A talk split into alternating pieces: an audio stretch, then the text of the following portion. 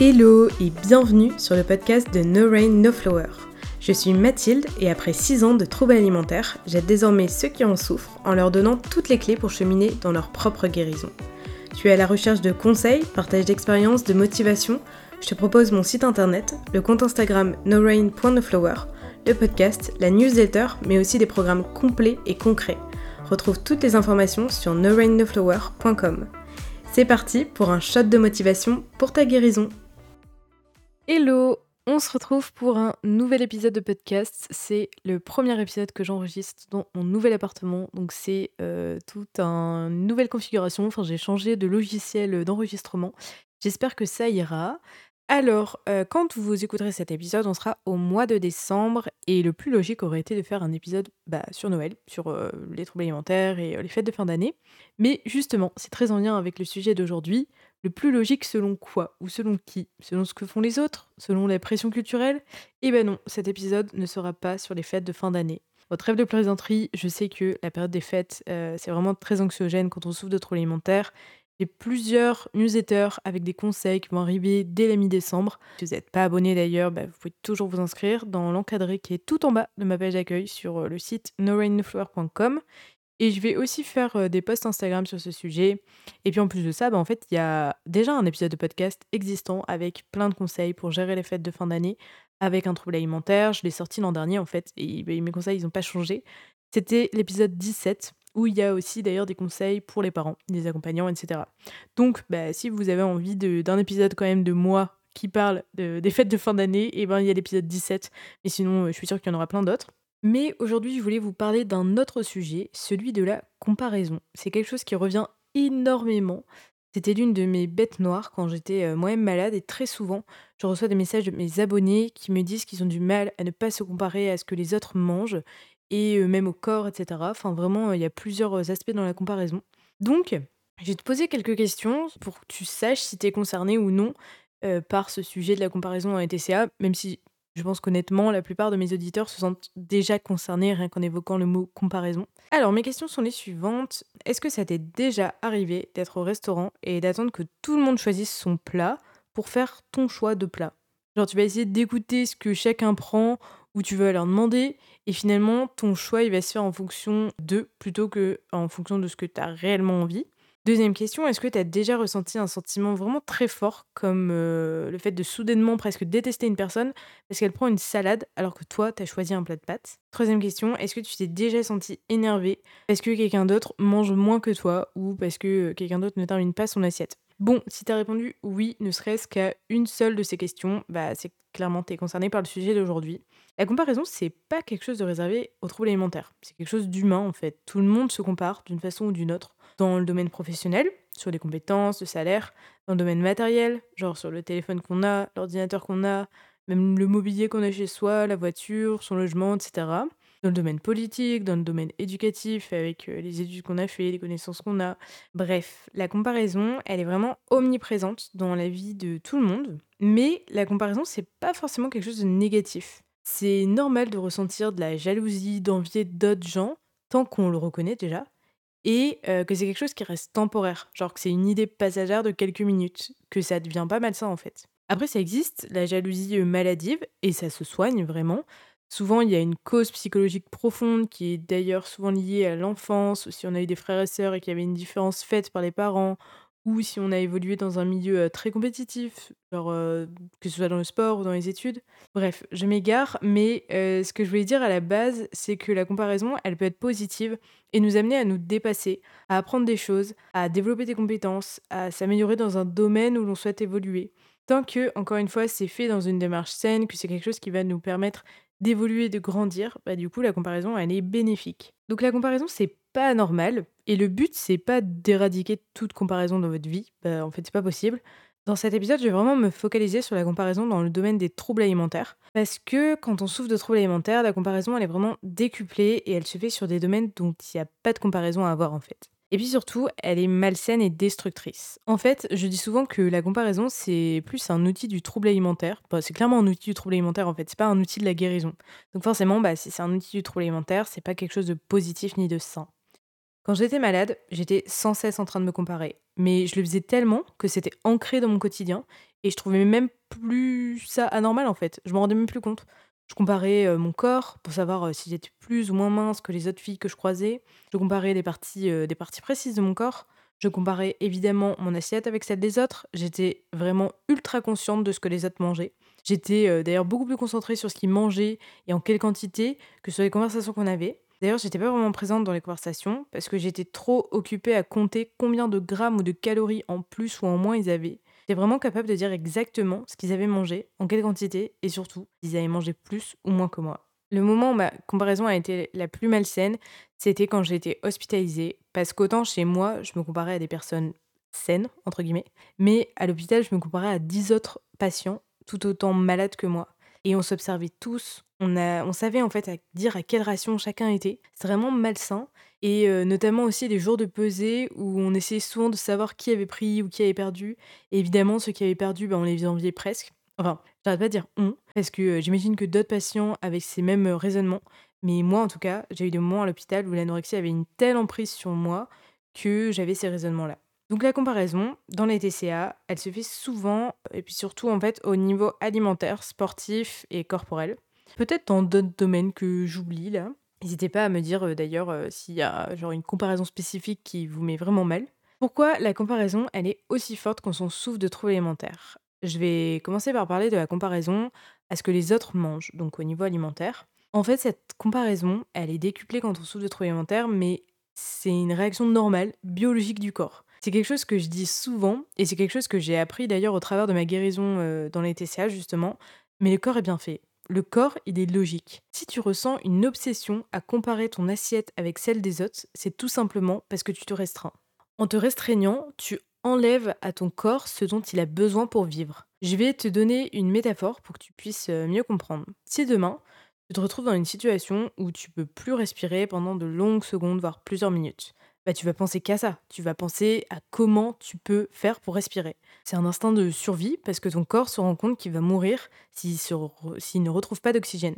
C'est peut-être difficile à imaginer comme situation parce que bah, honnêtement, euh, j'espère que ça vous est jamais arrivé. Moi cet été, ça m'est arrivé. J'étais euh, dans une rivière en train de me baigner et j'ai été euh, emportée par le courant et aspirée dans un genre de tourbillon qui faisait comme machine à laver euh, sous l'eau et j'arrivais plus à remonter. Donc j'ai pris euh, deux fois la tasse et, euh, et en fait j'avais plus d'oxygène. Du tout, c'était euh, horrible. Vraiment une sensation euh, horrible de, de ressentir que je n'arrivais plus à remonter et que j'avais plus d'oxygène. Bon, le dénouement, c'est que mon beau-père m'a sauvé la vie et je suis toujours là pour vous raconter la finalité de cette histoire. Mais sous l'eau, je ne pensais qu'à remonter. Mon cerveau et mon corps étaient focus à cent pour cent pour trouver une façon euh, d'avoir de l'oxygène. Je me suis pas mise à penser à mes vacances, à mon chat ou à mon prochain voyage. Et bien, c'est la même chose quand vous vous restreignez. La restriction, elle amène à l'hyperfocus de l'alimentation. Le corps est en manque de nourriture. Donc, il fait tout pour chercher de la nourriture en concentrant ton attention dessus. C'est de la faim mentale, en fait. J'ai une autre métaphore qui est euh, parlante, mais euh, pas très glamour. Quand t'as besoin de faire pipi depuis super longtemps, genre euh, ça fait vraiment des heures que tu te retiens, t'arrives difficilement à faire autre chose, à te lancer dans un autre projet ou à aller te balader paisiblement. Tu penses qu'il y a une seule chose, c'est de trouver des toilettes. Encore une fois, le cerveau focalise ton attention sur ce dont il a besoin. Donc, cette comparaison à ce que les autres mangent, à regarder leur assiette, et cetera, elle est biologiquement normale. Et en fait, c'est tout simplement entre guillemets, parce que je sais que c'est pas du tout, du tout, du tout simple, mais en réalité, c'est en arrêtant la restriction que tu vas te rendre compte que tu vas de moins en moins te comparer aux autres, parce que ton corps, il aura ce dont il a besoin, donc il aura moins besoin de concentrer ton attention sur ça. Toujours dans la comparaison alimentaire, il y a un truc aussi super malsain dans les troubles alimentaires, justement, c'est qu'il y a une compétition de à qui sera le la plus malade. Je sais pas si c'est chez tout le monde en vrai, et moi ça a pas été ça tout au long de mes troubles alimentaires, c'était le cas notamment quand la maladie avait vraiment une très grande emprise sur moi, mais en gros, il y a une comparaison qui se fait avec les autres personnes malades, du style, est-ce que elle, elle la personne, mange plus ou moins que moi ? Est-ce qu'elle fait moins ou plus de sport que moi ? Est-ce qu'elle va, a plus de toc que moi ? Est-ce qu'elle a perdu plus de poids que moi ? Et le trouble alimentaire va te faire croire qu'il faut que ce soit toi, la personne qui mange le moins, qui fait le plus de sport, qui a le plus de toc, qui a perdu le plus de poids. Mais en fait, il faut bien comprendre que la personne qui gagne cette compétition, elle meurt. Et je sais à quel point c'est difficile, mais vraiment, il faut se concentrer sur ta guérison. Parce que c'est ta vie. Les personnes que tu croises qui sont malades, elles vivent pas ta vie. Il faut vraiment que tu te battes pour toi. T'as qu'une vie, donc tu vas pas la passer à te comparer aux autres et à être la personne qui a le poids le plus faible. C'est, c'est pas un projet de vie, ça. C'est pas comme ça que tu veux qu'on se souvienne de toi. Choisis vraiment dès maintenant l'histoire que tu veux raconter, qui tu veux être, qu'est-ce que tu veux accomplir dans ta vie. Je sais que répondre à ces questions-là, c'est pas simple du tout. Vraiment, je le sais. Et moi, quand j'étais malade, j'étais focalisée sur mon trouble alimentaire. Mais c'est vraiment hyper important. Enfin, moi, aujourd'hui, encore aujourd'hui, je me prends souvent la tête pour plein de choses et je suis, j'ai un tempérament très, très anxieux.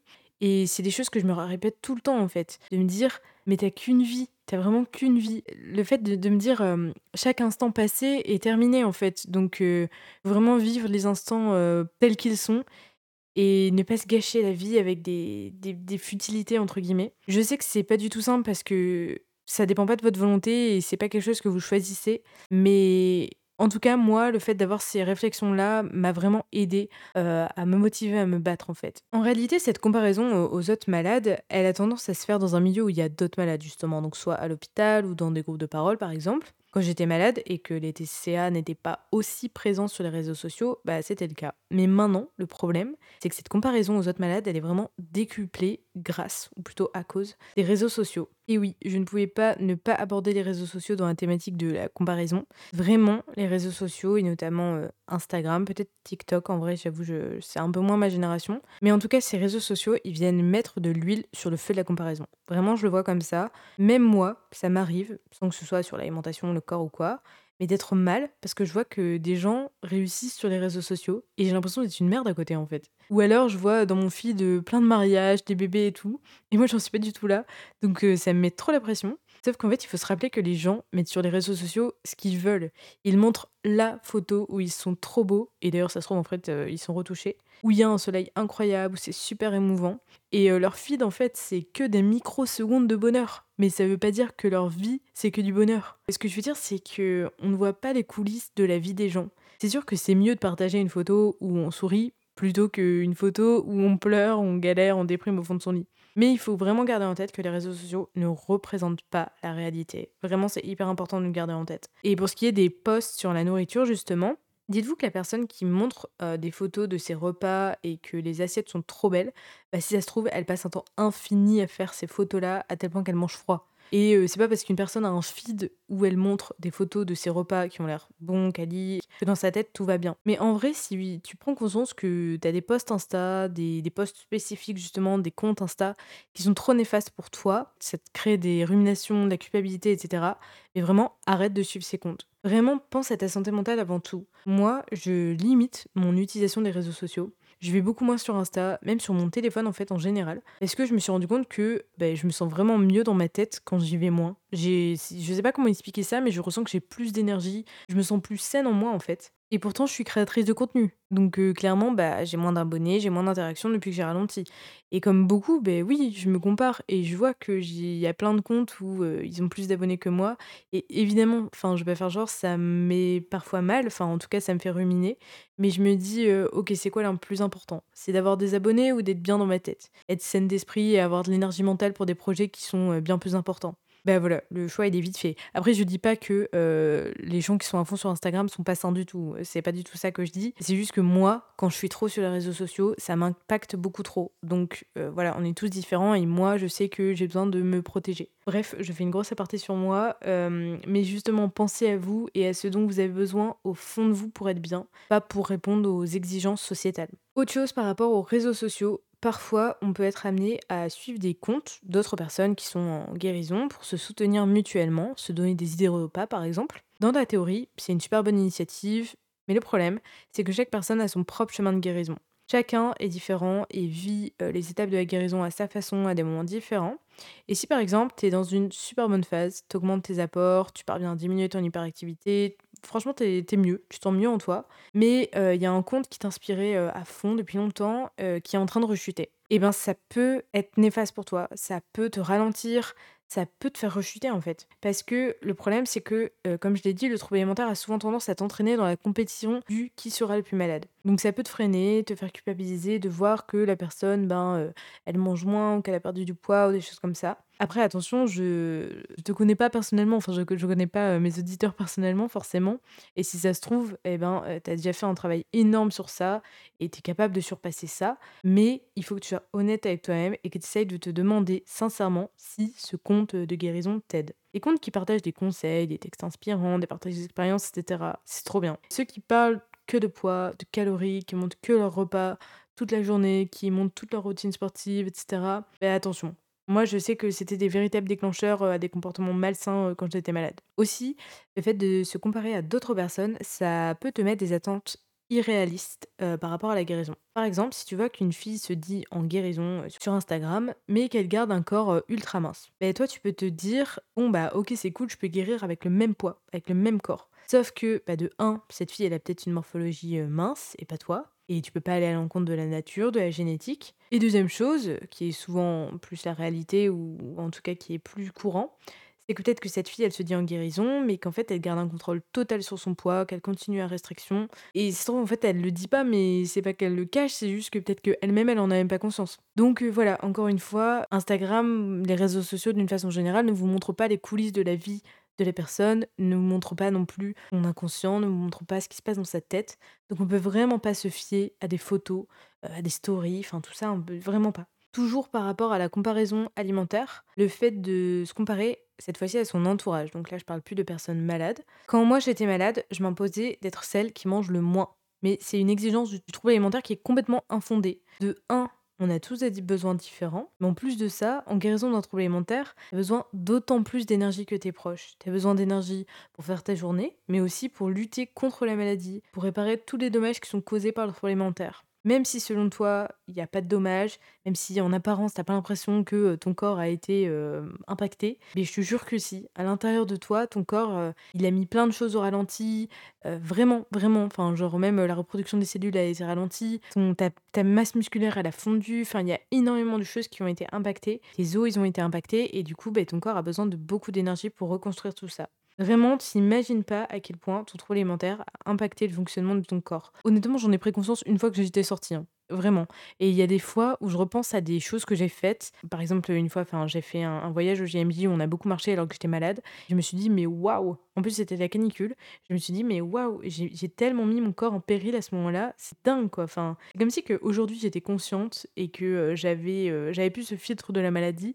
Mais quand j'étais malade, je, je, je n'arrivais pas à voir les choses de façon raisonnée. Donc, je vous le dis, je vous jure que vous n'imaginez pas à quel point votre trouble alimentaire bah, abîme votre corps, quoi. Donc oui, tu as besoin de manger plus que tes proches. Et je sais que c'est super difficile à accepter, mais si ça peut t'aider, moi ça m'a aidé de voir ça un peu comme ça, en tout cas avec cette métaphore que je vais te donner. Euh, il faut que tu vois vraiment l'alimentation comme un élément faisant partie de ton ordonnance. J'ai pas envie de dire non plus comme un médicament, même si en réalité c'est un peu ça, mais euh, parce que euh, je, je peux comprendre que certaines personnes n'aient pas envie de voir euh, l'alimentation comme ça, mais si t'avais une grippe et que tes proches euh, n'étaient pas malades, donc ils n'avaient pas de grippe, est-ce que tu les forcerais à prendre les mêmes médicaments que toi ?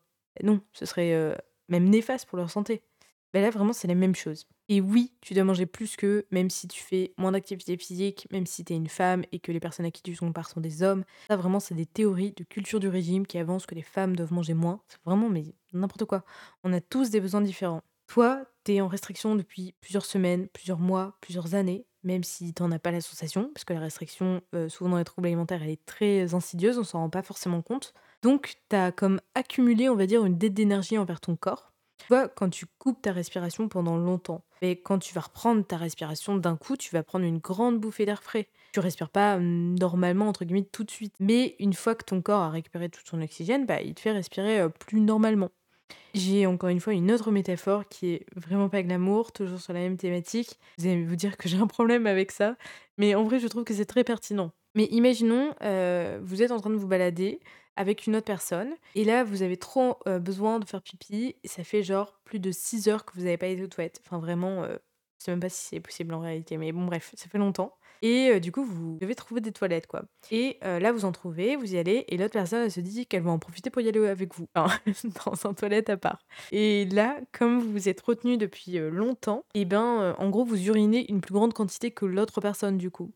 Mais vous n'allez pas comparer ça. parce que c'est juste naturel, biologique. Donc voilà, je suis désolée si vous trouvez que cette euh, métaphore est, je sais pas, dégueu ou quoi, mais en réalité c'est la nature, et je trouve que c'est vraiment pertinent, parce que c'est la même chose avec la nourriture. Comme vous êtes restreint, vous avez besoin d'une plus grande quantité que les autres. En fait, le corps, il fonctionne comme ça.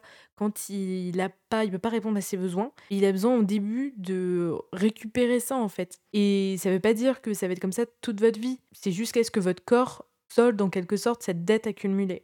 Je ne sais pas si vous comprenez et si ces métaphores-là vous aident. Euh, généralement, dans pas mal de mes épisodes de podcast, je donne beaucoup de métaphores parce que moi, dans, dans ma vie, j'ai besoin de beaucoup de métaphores pour comprendre les choses, ça m'aide beaucoup. Dernier point sur euh, la comparaison alimentaire. Je sais que c'est très difficile à gérer euh, quand vous avez des proches qui mangent moins que vous, voire qui font euh, même des régimes à côté de vous. Bon, franchement, euh, déjà, les proches qui font des régimes, euh, bah, si vous êtes un proche et que vous faites un régime à côté d'une personne qui a des troubles alimentaires, vraiment... ça lui met vraiment des bâtons dans les roues, quoi. Donc, euh, à éviter. Et euh, voilà. Si toi-même, tu souffres de troubles alimentaires et que t'as quelqu'un autour de toi qui fait un régime et qui ne sait pas que tu souffres de troubles alimentaires, bah, la première chose, c'est de lui expliquer que, bah, voilà, toi, t'as, t'as des troubles alimentaires et que euh, le fait de l'avoir faire un régime, d'avoir des discours de régime, et cetera, ça va à l'encontre de euh, ton traitement. Parce que, justement, euh, la guérison des troubles alimentaires, c'est aussi se détacher de toute cette vision du culture du régime. Donc parfois, euh, tu es face à une personne qui est empathique et ouverte d'esprit et qui est prête à se remettre en question. Et donc, euh, bah, parfois, euh, juste euh, cette personne-là, ben, elle, elle adapte sa posture. Mais dans beaucoup de cas, malheureusement, la personne soit ne comprend pas, soit tu n'es pas, euh, t'as pas forcément envie de, de lui expliquer que t'as des troubles alimentaires, ce que je comprends complètement. Donc du coup, ben, t'as pas d'autre choix que d'accepter ça. D'autant que malheureusement, énormément de personnes font des régimes. Donc je sais que c'est déstabilisant, mais le fait que cette personne fasse un régime, ça veut pas dire qu'elle a raison. Ça veut pas dire que tu dois faire la même chose. Moi, ce qui m'aidait, c'était de me dire que je savais que quatre-vingt-dix-neuf pour cent des régimes échouent. Et que cette personne, elle est matrixée par la culture des régimes. Donc j'avais rien à lui envier, en fait. Et après, c'est possible aussi que t'aies une personne qui mange moins, euh, sans qu'elle fasse de régime, juste elle a moins faim que toi. Tu peux rien y faire, tu peux pas contrôler les autres. C'est pas parce qu'une personne mange moins que tu vas moins bien guérir. Moi, souvent, quand mes parents mangeaient moins que moi, euh, ce qui était euh, un moment, euh, bah, tout le temps, parce que moi, j'avais besoin d'énormément d'énergie, comme je disais. Quand je voyais mes parents qui mangeaient moins, Je, le, je leur reprochais, je leur disais franchement vous mettez des bâtons dans les roues. Ou euh, ça m'est déjà aussi arrivé avec mon copain quand j'étais euh, du coup avec lui et que j'étais encore en guérison et que je mangeais plus que lui et qu'il mangeait moins. Je lui disais mais euh, je le fais exprès pour me mettre un, des bâtons dans les roues. Mais pas du tout. C'est faux, c'était la maladie qui me faisait dire ça. S'il mangeait plus, ça répondait surtout à une volonté malsaine de la maladie. De toute façon, je vous le dis souvent, mais quand vous avez une sensation désagréable en vous, de culpabilité même, c'est que vous allez à l'encontre de la maladie. C'est super désagréable, et c'est pour ça que la guérison elle est difficile, mais c'est comme ça que vous allez à l'encontre de la maladie. Maintenant, je vais parler de la comparaison malsaine par rapport à l'activité physique, par rapport au sport. Il y a une grosse pression sociétale par rapport au sport. On entend tout le temps, il y a, il y a franchement une pression, je trouve, en tout cas, de, qu'il faut faire absolument du sport. Alors oui, c'est sûr, c'est bien. Faire bouger son corps, c'est bien pour la santé, c'est bon pour, pour lui. Mais par contre, se forcer à faire quelque chose que l'on n'aime pas, c'est plus néfaste pour la santé. Je m'explique. Quand j'étais malade, j'ai eu une période où je me disais « Ouais, euh, il faut que je me remette au sport, mais d'une façon saine, donc il faut que je fasse du crossfit parce que tout le monde fait du crossfit. » J'ai détesté ça, vraiment. Ensuite, je me suis mise à courir. Euh, j'ai pas non plus aimé, mais je me forçais à croire que j'aimais bien parce que je voyais que tout le monde faisait ça sur les réseaux sociaux. En tout cas, j'en voyais plein. Mais en fait, si t'aimes pas faire un sport, mais ne le fais pas. Faire du sport, c'est un moyen de faire du bien à ton corps, pas un moyen de le torturer, tu vois. Aujourd'hui, je fais plus de sport à proprement parler. En fait, je vais en faire, mais genre euh, avec des amis ou quand j'ai envie de passer du temps avec eux, quoi. Ou euh, en me baladant parce que j'ai envie d'écouter de la musique. En fait, de base, je suis pas une fanatique du sport. J'en faisais pas avant même que je souffre de troubles alimentaires. Mais finalement, je bouge quand même mon corps en me baladant, en écoutant de la musique. Enfin, c'est vraiment en me faisant, euh, en me faisant du bien, en, en me donnant un moment qui me fait vraiment du bien. Et c'est vraiment important en fait, parce que c'est vraiment important de, de faire quelque chose que vous aimez, vraiment. Enfin, ça, j'insiste sur ça. Une autre chose aussi, c'est que bouger son corps, oui, c'est bon pour la santé, mais parfois le corps, il a juste besoin de repos total. Et c'est pas grave en fait, c'est vraiment pas grave. Et ça, c'est quand on souffre de troubles alimentaires, on culpabilise déjà de pas bouger. Mais alors, euh, quand on plus, il y a la société euh, qui s'y met et qui dit qu'il faut faire du sport, et cetera. On, d'ailleurs, on arrive bientôt euh, en janvier. Là, bah, il y a tous les abonnements de sport qui vont passer à, euh, dans des promotions, et cetera. Et en culpabilisant les gens, en leur disant que s'ils vont pas à la salle de sport, c'est pas bien. C'est pas simple pour ceux qui souffrent de troubles alimentaires. D'autant que quand on souffre de troubles alimentaires, le corps a besoin de repos. Quand une personne se casse une jambe, elle va pas aller courir parce que son corps a besoin de repos total. Une personne qui souffre d'un, d'une maladie mentale comme les troubles alimentaires a aussi besoin de repos. Parce que oui, c'est possible que ton corps ait besoin d'une période sans faire de sport. Même chose, ça veut pas dire que tu passeras tout t'habilles sans sport, pas du- c'est juste temporaire, le temps que ton corps se reconstruise en fait. Aussi, comparer sa routine sportive à d'autres, c'est pas non plus une bonne idée, parce que peut-être que tu vois une personne faire plein de sport, mais peut-être qu'à côté, bah, elle mange bien plus que toi. Peut-être que tu vois une personne qui fait beaucoup de sport, mais que justement à côté, elle mange pas grand-chose et qu'en fait, elle est tout aussi malade que toi. Certaines personnes savent vraiment bien le masquer, parce que notamment d'ailleurs, elles en ont pas conscience elles-mêmes. En fait, faire du sport, c'est bien, c'est bon pour la santé, mais si c'est faire du sport pour contrôler son poids, pour s'autoriser à manger, pour compenser des repas, c'est absolument pas sain. Et il n'y a rien à envier. Et malheureusement, c'est la façon dont énormément de gens utilisent le sport. Et ce qui est dingue, c'est qu'en fait, on peut pas en vouloir à la plupart de ces gens-là parce que la culture de régime nous enseigne ça, hein. C'est assez dingue, mais vraiment, d'ailleurs, là, quand je dis que euh, il y a toutes les publicités qui vont revenir par rapport aux salles de sport, mais il y en a plein qui tournent leur marketing. Il y a plein de marques de sport qui tournent leur marketing en mode euh, vous avez bien mangé pendant les fêtes, donc il faut aller compenser ça. C'est dingue. C'est incroyable. Vraiment, on est dans une, une culture, une société de culpabilité. Bref, quand je rigole, c'est nerveux, évidemment, sur ces sujets-là. Euh, je vais parler maintenant du troisième pilier de la comparaison dans les troubles alimentaires, se le dire ainsi. Du coup, c'est la comparaison corporelle. Pour faire le lien avec ce dont je viens de parler, donc la comparaison euh, alimentaire et sportive, je voudrais commencer par dire qu'il faut bien garder en tête que même si tu mangeais exactement la même chose qu'une autre personne, et que tu faisais exactement le même sport dans le même temps, la même intensité, et cetera que cette personne, et bah t'aurais encore pas le même corps que cette personne. Vraiment. Parce qu'on est tous différents. Et ça, c'est vraiment quelque chose de difficile à accepter. Mais une fois que vous aurez compris qu'on peut pas aller à l'encontre de la nature, et vraiment, ça vous enlève en poids, je vous assure. Personnellement, le fait de me comparer euh, justement à la nature, ça m'a énormément aidé. Mon nom de, de marque, c'est euh, No Rain, No Flower, donc qui veut dire euh, pas de pluie, pas de fleurs. Et globalement, bah, les métaphores de la nature m'ont beaucoup aidé dans ma guérison. J'aime énormément la nature, je trouve que la nature a beaucoup de choses à nous apprendre. Et euh, je vais vous donner quelques métaphores qui, euh, qui m'inspirent toujours euh, aujourd'hui. Euh, bah, la première, un peu comme mon nom de marque, c'est euh, « Il faut endurer la pluie pour euh, pouvoir contempler l'arc-en-ciel ». La deuxième, c'est « C'est dans les nuits les plus sombres que les étoiles brillent le plus ». La troisième, c'est « Les tempêtes aident les arbres à avoir des racines plus profondes et plus solides pour affronter les prochaines ». Et la quatrième, c'est « Les rivières n'abandonnent jamais leur chemin, même lorsque la roche se dresse face à elle. La rivière, elle façonne son chemin sur ses roches, justement ». Et dans notre thématique de la comparaison, il faut se dire que notre corps, c'est un être vivant, comme n'importe quel être vivant qui nous entoure. Il évolue, il est voué à changer tout le temps, et c'est normal. Il n'y a que la culture du régime qui nous, nous dit, qui nous fait croire que le corps, eh ben, il est tout le temps pareil. C'est pas vrai. Il évolue chaque année, il évolue tout le temps, il est en constante évolution. Et dans la nature, justement, il y a de tout. Il y a des arbres et des plantes de toutes formes, de toutes les couleurs. Et les fleurs, euh, quand elles sont en train de fleurir, elles ne se comparent pas entre elles, juste elles fleurissent. Et euh, quoi de plus beau qu'un champ de fleurs avec plein de fleurs différentes? Honnêtement, moi je trouve ça beaucoup plus joli quand il y a plein plein de fleurs différentes, plutôt que quand c'est rempli de la même variété de fleurs. Et une autre chose aussi que je voulais dire par rapport à la nature et à la comparaison, et cetera, c'est que la, la nature, justement là on arrive en hiver, et bah, il y a plein de choses qui évoluent, genre les arbres ils sont... sont tout nus, enfin euh, il y a beaucoup moins de fleurs, et cetera. Et ben ça nous prouve aussi que rien dans la nature ne fleurit toute l'année.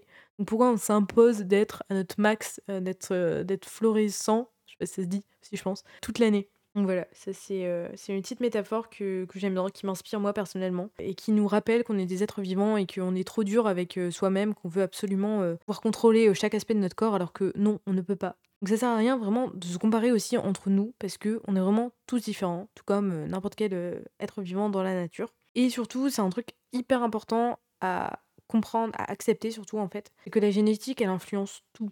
Vraiment, et on peut pas aller contre la génétique. On peut pas contrôler son corps en fait, hein, comme euh, nous le fait croire euh, plein d'entreprises de la culture du régime. Ceux qui font croire ça en vrai, c'est ceux qui ont quelque chose à te vendre. Genre euh, ils ont des crèmes amincissantes, des pilules miracles, des programmes sportifs. Oh bah après tu peux contrôler ton corps, mais ce qu'ils te disent pas c'est que tu peux contrôler ton corps tout en perdant ta vie sociale, tout en perdant ta santé mentale, tout en perdant ton énergie. Enfin, voilà.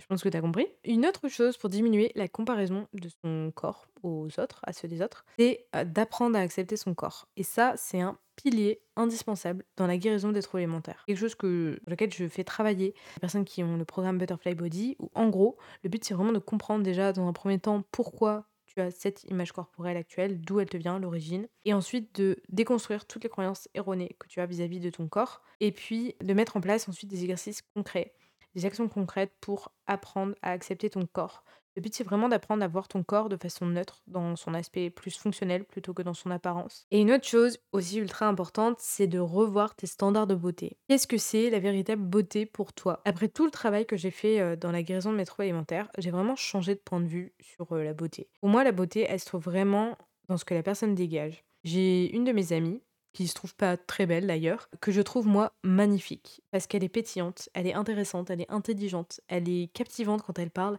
elle a une histoire à raconter en fait, on sent qu'elle est unique, et c'est ça qui fait que j'ai envie de la connaître et que je la trouve belle en fait. Il y a une phrase que je dis souvent, parce qu'elle me parle beaucoup, c'est qu'à la fin, on se souviendra pas de la taille du pantalon, du poids ou des courbes des gens, on se souviendra des plus belles âmes et des plus grands cœurs. Aussi, il faut pas oublier que souvent, quand on souffre de troubles alimentaires, on souffre de dysmorphophobie, ce qui veut dire que tu ne te vois pas comme les autres te voient. Et ça, c'est vraiment important de le garder en tête. Quand tu te trouves pas beau, pas belle, dis-toi que vraiment, tu as comme un filtre des troubles alimentaires qui t'empêchent de te voir tel que tu es. J'avais regardé une série qui s'appelle euh, « Toujours là pour toi », qui est euh, disponible sur Netflix, qui est une série magnifique d'ailleurs, vraiment, je vous la conseille. Et dedans, il y a une jeune, euh, une jeune fille qui a genre quinze ans, je pense, et elle se trouve pas belle. Et elle le dit à sa marraine, et sa marraine, elle lui a répondu une phrase euh, que je trouve trop belle. Elle lui a dit: si seulement tu te voyais à travers les yeux avec lesquels je te regarde, tu saurais à quel point tu es magnifique. Donc voilà, n'oubliez pas que souvent la personne la plus critique avec soi, ben, c'est soi-même. Il vous est jamais arrivé d'avoir euh, un ami, une amie qui vous dit « Oh là là, j'ai ce complexe énorme » et que vous, en fait, vous l'aviez même pas vu. Et c'est parce qu'on est souvent très critique avec soi-même et qu'on focalise sur les soi-disant défauts que les autres ne remarquent même pas, même si on est persuadé que tout le monde ne voit que ça.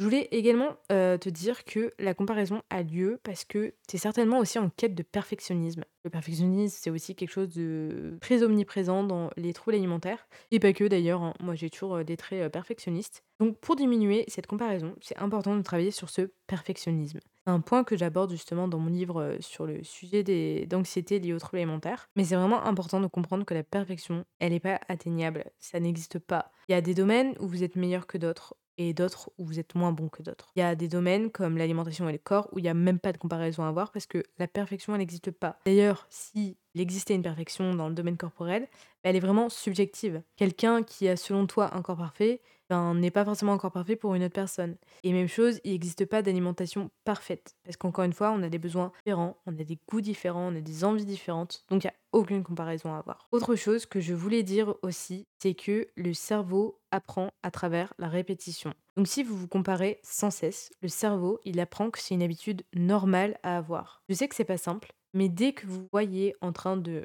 comparer, arrêtez tout de suite. Il faut que votre cerveau comprenne que ce n'est pas une habitude à garder. Dans tous les cas, vous comparer ne vous aidera en rien. C'est pas quelque chose qui va être rassurant. Si c'est rassurant, c'est que c'est votre T C A qui s'en trouve comblé. Si dans votre comparaison et votre réflexion, vous vous dites « Ouf, c'est bon, je mange moins que cette personne » ou « Je suis plus mince qu'elle » ou « J'ai fait plus de sport qu'elle », alors euh, peut-être que vous vous sentez rassuré, mais la réalité c'est que c'est pas vous qui êtes rassuré, c'est le trouble alimentaire qui est rassuré, c'est le côté maladif. Et je le redis, quand vous avez la sensation de mal faire, c'est désagréable, mais c'est comme ça que vous allez à l'encontre de votre trouble alimentaire. Donc quand vous prenez conscience que vous vous comparez trop, hop, stop, systématiquement vous faites autre chose. C'est super difficile à faire, hein. Je sais que c'est pas du tout simple. Ça vous paraît bizarre, mais moi, en vrai, je m'étais fixé un moment précis auquel penser, quelque chose d'agréable. Euh, donc moi, bah, je peux donner euh, l'un des... des moments précis que je m'étais euh, fixé. Par exemple, je suis très proche de mes petits-neveux. Enfin, je dis petits, mais maintenant ils grandissent. Et quand j'étais malade, eh ben, euh, dès que je me comparais, hop, je pensais à un souvenir partagé avec eux. Donc au lieu d'envoyer une dose de toxicité à mon cerveau, hop, j'envoyais une dose de, de positivité. Donc choisissez quelque chose de précis auquel penser, si ça peut vous aider. Parce que si en gros vous êtes en train de comparer et que là vous dites ah, « faut que je pense à autre chose » et que vous ne trouvez pas à quoi penser, ben ça va être compliqué. Ou sinon, euh, trouvez-vous euh, une activité à faire euh, mais que vous pouvez faire n'importe où. Genre, euh, je sais pas, euh, si vous avez un jeu euh, d'échecs ou de sudoku, j'en sais rien, sur votre, euh, sur votre téléphone, et ben vous faites direct ça, par exemple. Je, je donne euh, volontairement des trucs qui... Enfin, des jeux qui vont mobiliser vos capacités euh, cérébrales. Parce que si vous faites un jeu qui vous demande pas de beaucoup de concentration, mais votre cerveau risque encore de repartir sur le, la, vos ruminations. Alors après, c'est pas parce que je vous dis de faire ça, que vous allez faire ça, que vous allez y arriver. Vraiment, euh, au début, en fait, c'est pas une habitude pour votre cerveau. Pour l'instant, il a plus été habitué à se comparer qu'à ne pas se comparer. Il va vite re-switcher sur le côté euh, rumination, comparaison. Il va, même ça va pas être facile pour vous, ça va être désagréable, dérangeant. Mais vraiment, c'est avec la répétition, en continuant de, dès que vous vous comparez, pensez à autre chose. Ben, votre cerveau va prendre de moins en moins l'habitude de se comparer. Et encore une fois, c'est aussi en se réalimentant hein, que euh, la comparaison diminue parce que, comme j'ai dit au tout début de l'épisode, vous continuez de vous restreindre, bah, le cerveau il va automatiquement être obsédé par la nourriture parce qu'il est en manque en fait. Je voudrais vous inviter, t'inviter, chaque fois je, je fais un mix de, du tutoiement et du vouvoiement, c'est n'importe quoi. Je voudrais, bah, je veux dire t'inviter à te poser plusieurs questions euh, quand tu te compares, même quand ça n'a pas de rapport avec le corps, alimentation ou ton truc alimentaire. Mais dès que tu te compares et que ça te rend triste, que ça te rend mal, pose-toi ces questions. Qu'est-ce que tu as à envier à ces personnes-là? Qu'est-ce qu'elles ont de plus que toi? Si tu avais exactement ce que tu leur envies, qu'est-ce, que, qu'est-ce qui se passerait en fait? Peut-être que là tu te dis, bah, ce qu'elles ont de plus que moi, c'est la santé, elles sont en bonne santé. Si c'est des personnes non malades avec qui tu te compares, et ben du coup c'est très bien, c'est un moteur. C'est une comparaison bénéfique on va dire. Si par contre tu bases le fait qu'elle soit en bonne santé sur des photos de nourriture ou de corps, rappelle-toi que la santé ça repose vraiment sur plusieurs dimensions, dont la santé mentale. Peut-être aussi que tu te dis, bah, ces personnes, elles sont plus belles que moi. Et bien dans ce cas, euh, comme j'ai dit avant, il faut vraiment revoir tes idéaux de beauté, te détacher de ce que la culture du régime prône. Peut-être qu'il faut aussi euh, te rappeler que ton regard est biaisé par ton trouble alimentaire, que tu es trop dur avec toi-même. Et peut-être que euh, là, comme réponse instinctive, tu te dis, bah, si j'avais ce que je leur envie, je serais bien plus heureux, heureuse. Et bien sache que le bonheur ne repose pas sur l'apparence. Et puis souvent, quand on envie d'autres personnes, c'est qu'on a un mal-être bien plus profond. Il ne se résoudra pas simplement en étant une autre personne. Et là, je vous invite vraiment à creuser cette question pour apprendre à être mieux avec vous-même. Donc euh, vraiment, allez voir un, un professionnel, un psychologue pour, pour travailler sur ça. Parfois, le fait de se concentrer sur les autres, c'est aussi une façon d'éviter un aspect de sa propre vie. Donc essaye de te demander quel aspect potentiel de ta vie tu tentes d'éviter ou de négliger. Et puis, au lieu de te concentrer sur ce que les autres ont de plus ou font de mieux que toi, pose-toi la question, qu'est-ce que toi tu as de plus? Qu'est-ce que toi tu fais mieux que eux? Le but c'est pas de dire je suis mieux que ces personnes-là, et cetera. Mais juste qu'on a souvent tendance quand même à voir ce que les autres font de mieux ou ont de plus plutôt que ce qu'ils ont de moins. Et encore une fois, il faut aussi se souvenir que tu peux pas être parfait, parfaite dans tout. Et tant mieux, parce que ça veut dire que tu as encore plein de choses à apprendre et c'est ça qui est intéressant, c'est que tu es en perpétuelle évolution. Enfin, Euh, dernière question à, à te poser, sans prendre en compte l'aspect physique, euh, ni l'aspect euh, alimentaire, sportif, demande-toi qu'est-ce que tu valorises chez une personne, qu'est-ce qui est important pour toi, qu'est-ce qui est synonyme de réussite. L'important, euh, en faisant cette liste, c'est que tu te rendes compte que lors des prochaines fois où tu vas te comparer, et ben en fait, tu es en train de te comparer sur quelque chose qui n'est pas un critère que tu valorises. Souvent, on se compare à cause de la pression sociale et culturelle. Par exemple, moi je valorise pas la réussite sur le fait d'avoir un enfant. Je veux dire, on peut réussir sa vie sans avoir des enfants. Ça veut pas dire que j'en veux pas, je, j'ai, j'ai très envie d'être maman, mais en tout cas c'est pas un projet immédiat. Et pourtant, euh, souvent je me rends compte que il y a énormément de copines, je pense que c'est même une majorité qui ont des bébés, et ça me fait, ça me met mal en fait, ça me fait culpabiliser. Et après, je me souviens que en réalité, c'est... c'est pas pour autant que je rate ma vie. En fait, juste, je me compare et ça me met mal parce que la société dit que à mon âge, il faut avoir un bébé. Euh, peut-être que du coup, la prochaine fois que tu vas te sentir mal, c'est parce que tu te seras comparé, euh, je sais pas, euh, à une personne qui aura perdu du poids. Et ben, rappelle-toi que, que pour toi, perdre du poids n'est pas un critère de réussite. Donc euh, voilà, je trouve que cet exercice est aussi euh, intéressant euh, à faire. Et puis encore une fois, euh, la comparaison, c'est pas forcément négatif. Donc euh, peut-être que sur cette liste, t'as mis euh, que tu valorises la réussite professionnelle. Et la prochaine fois que tu vas te comparer, peut-être que ta comparaison va se faire sur la dimension professionnelle, bah peut-être que cette comparaison, elle va t'aider à te surpasser dans ton métier. Donc euh, ici, bah, ça sera quelque chose de positif. Là, en fait, je vous ai donné surtout des conseils pour vous apprendre à gérer et à diminuer la comparaison qui est malsaine. D'ailleurs, on arrive à la fin de l'épisode. J'espère que c'était pas trop brouillon et que ça vous a apporté euh, des conseils concrets. N'hésitez pas à le réécouter tout en prenant des notes euh, ou à le réécouter euh, tout simplement si vous n'avez pas forcément envie de prendre des notes. Mais comme j'ai donné des questions précises ou des exercices précis, bah, c'est peut-être bien de les noter. Et puis, euh, n'hésitez pas à le réécouter vraiment dès que vous êtes dans une comparaison malsaine et que ça vous met mal. Merci également de noter euh, mon podcast sur la plateforme d'écoute. Comme je vous le dis souvent, c'est vraiment euh, quelque chose qui me soutient. Je sais aussi que sur Spotify, on peut interagir avec l'épisode. Donc, euh, n'hésitez pas à me mettre un petit commentaire. Euh, ça me fait trop trop plaisir quand je vois ça. Surtout que j'en ai pas beaucoup. Donc vraiment, euh, à chaque fois, je suis trop trop contente. Sinon, euh, je sais pas si je vais vous retrouver en podcast avant l'année prochaine. Dans tous les cas, je serai toujours présente sur Insta et en newsletter, mais sinon on se retrouve très bientôt pour un nouvel épisode en janvier. Prenez soin de vous et à très vite. Ciao, ciao.